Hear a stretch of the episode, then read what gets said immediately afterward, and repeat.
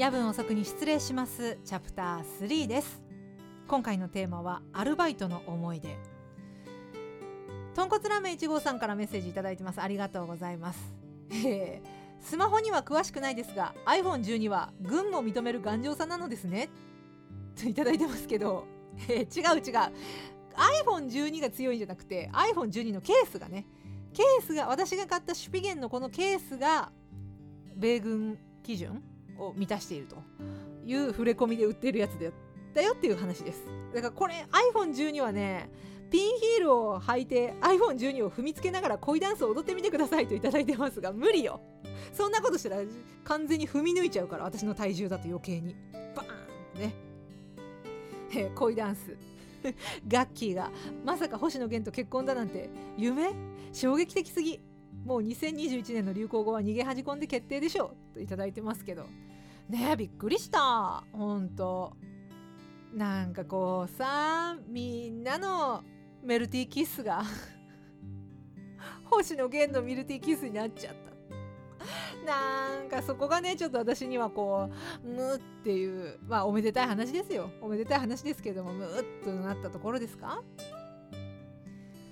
うちの夫はですね星野源さんのことを全てを手に入れた男と言ってましたけど。音楽をやって売れて俳優やって売れて文筆もできて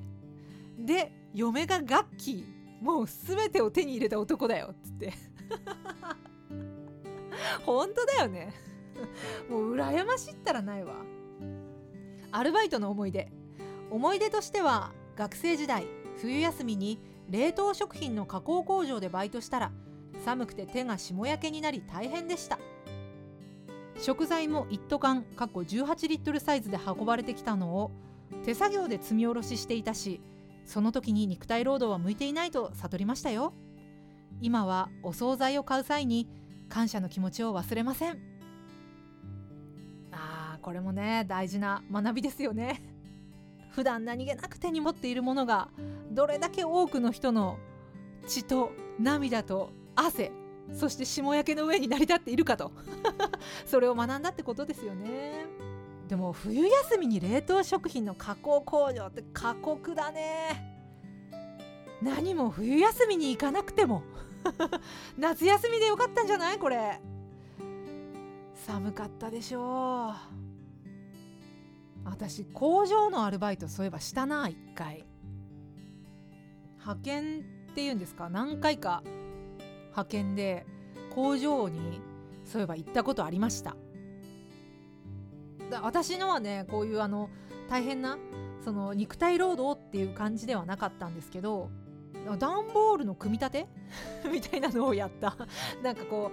う潰れた段ボールみたいなのがこう流れ作業で出てきてそれをひたすら組み立てて流していくみたいな作業を確かやったと思う。それとかあと部品？ネジみたいな部品が袋に入ってるんだけどそれの重さを測って過不足ないかを検査するみたいななんかそういうのをやりました工場で。であの段ボールのやつはね初めてだったからさどんな感じで仕事すればいいんだろうって思ってたんだけどあれもね結構ただ組み立てりゃいいんだと思ってたらそうじゃなくって例えば段ボールで手を切ってしまったちょっとでも手に傷が入ったりしたらすぐ言ってくださいと。絆創膏じゃないけどちゃんと貼って手袋とかきちんとやって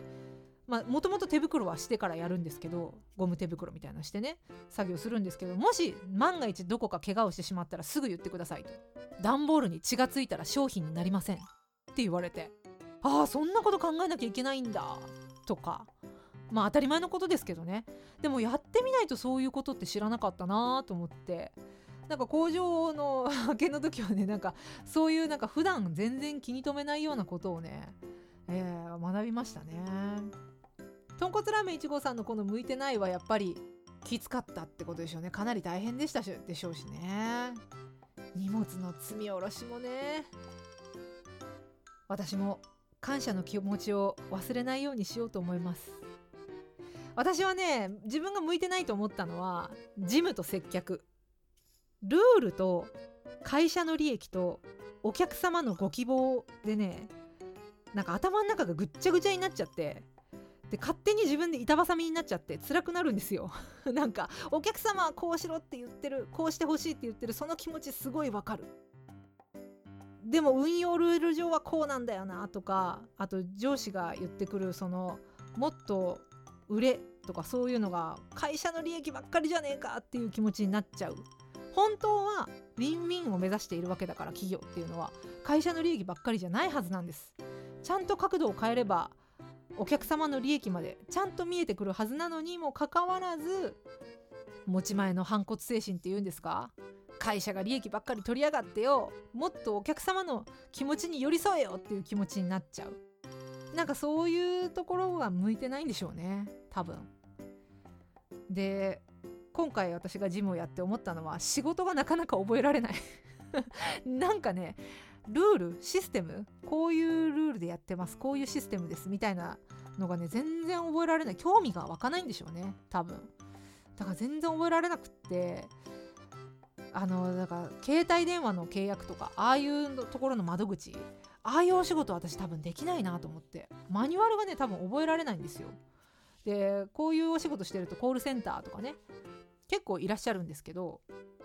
コールセンターも多分無理だな。ルールが覚えられないから。問い合わせとか来たらもうドキドキしちゃってえそれってどうなってるんですかね？どうやってましたっけ？って知ってるはずなのにその知識とそのお客様の問い合わせをつなげることができなくて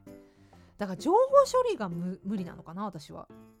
でもだからそういうのが苦手な反面私はこういう番組を作ったりとかなんかこう原稿を書いたりとかそういうのは好きだから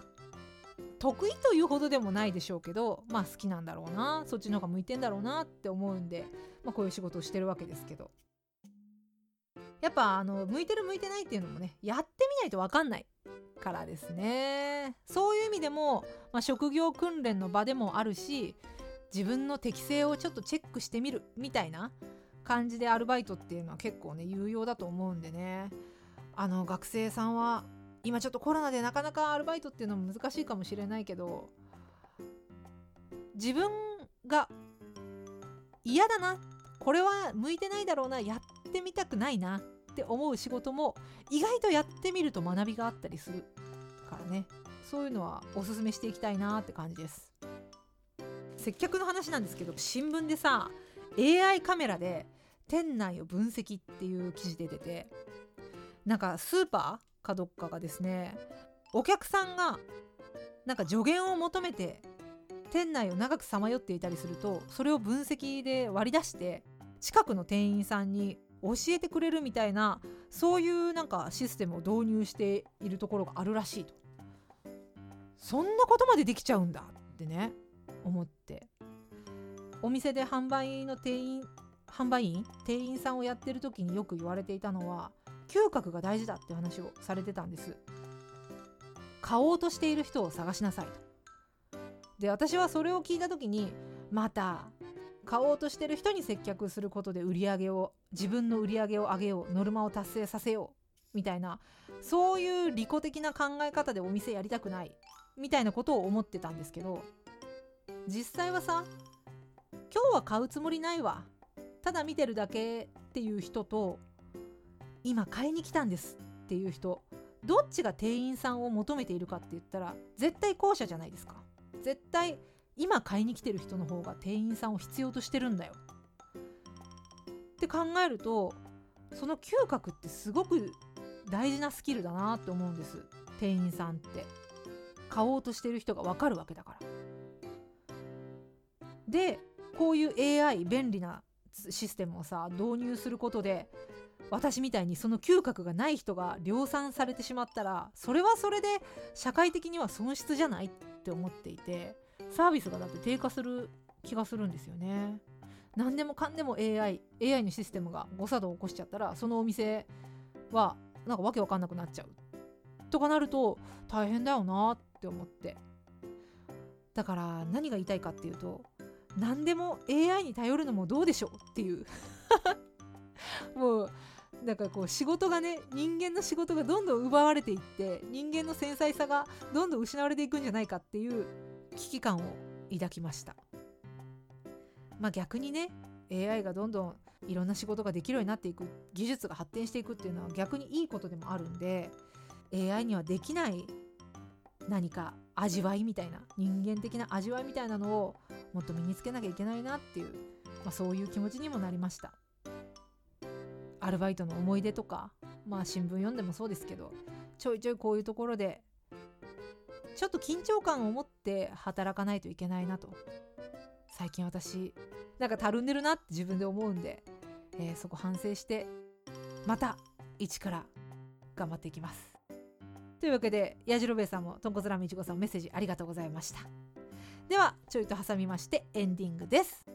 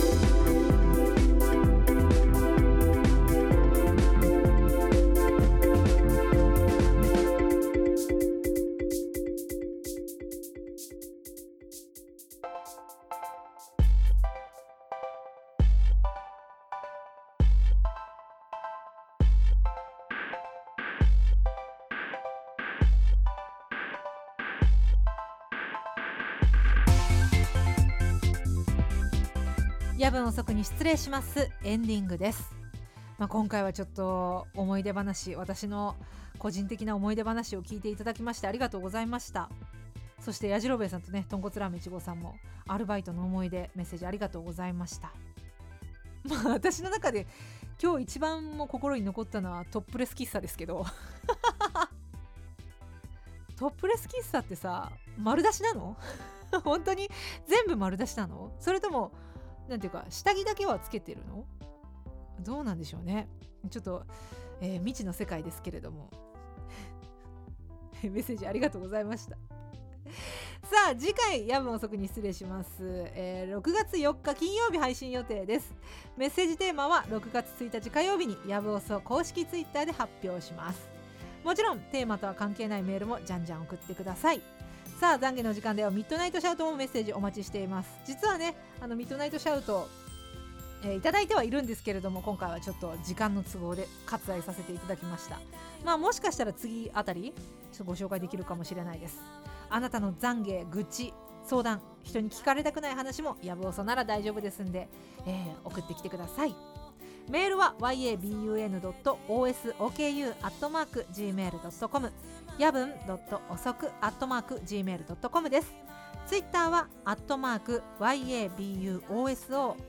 アットマークやぶおそハッシュタグやぶおそもまだ生きてますんでどうぞつぶやいてください。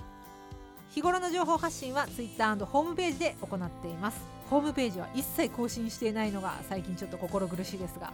気持ちを新たにまた頑張ってまいります。ツイッターは私の個人ツイッターもあります。アットマーク SACHIKO アンダーバー E10 幸子アンダーバー E10 チューマン幸子ベルトの上のポニョです。さあエンディングにお届けしているのは普段着コーポレーション愛はみなそこ。Spotify、Apple Music などでフルで聴けますのでぜひ普段着コーポレーションで検索してみてください。それではそろそろお時間です。どうぞごゆっくり。おやすみなさい。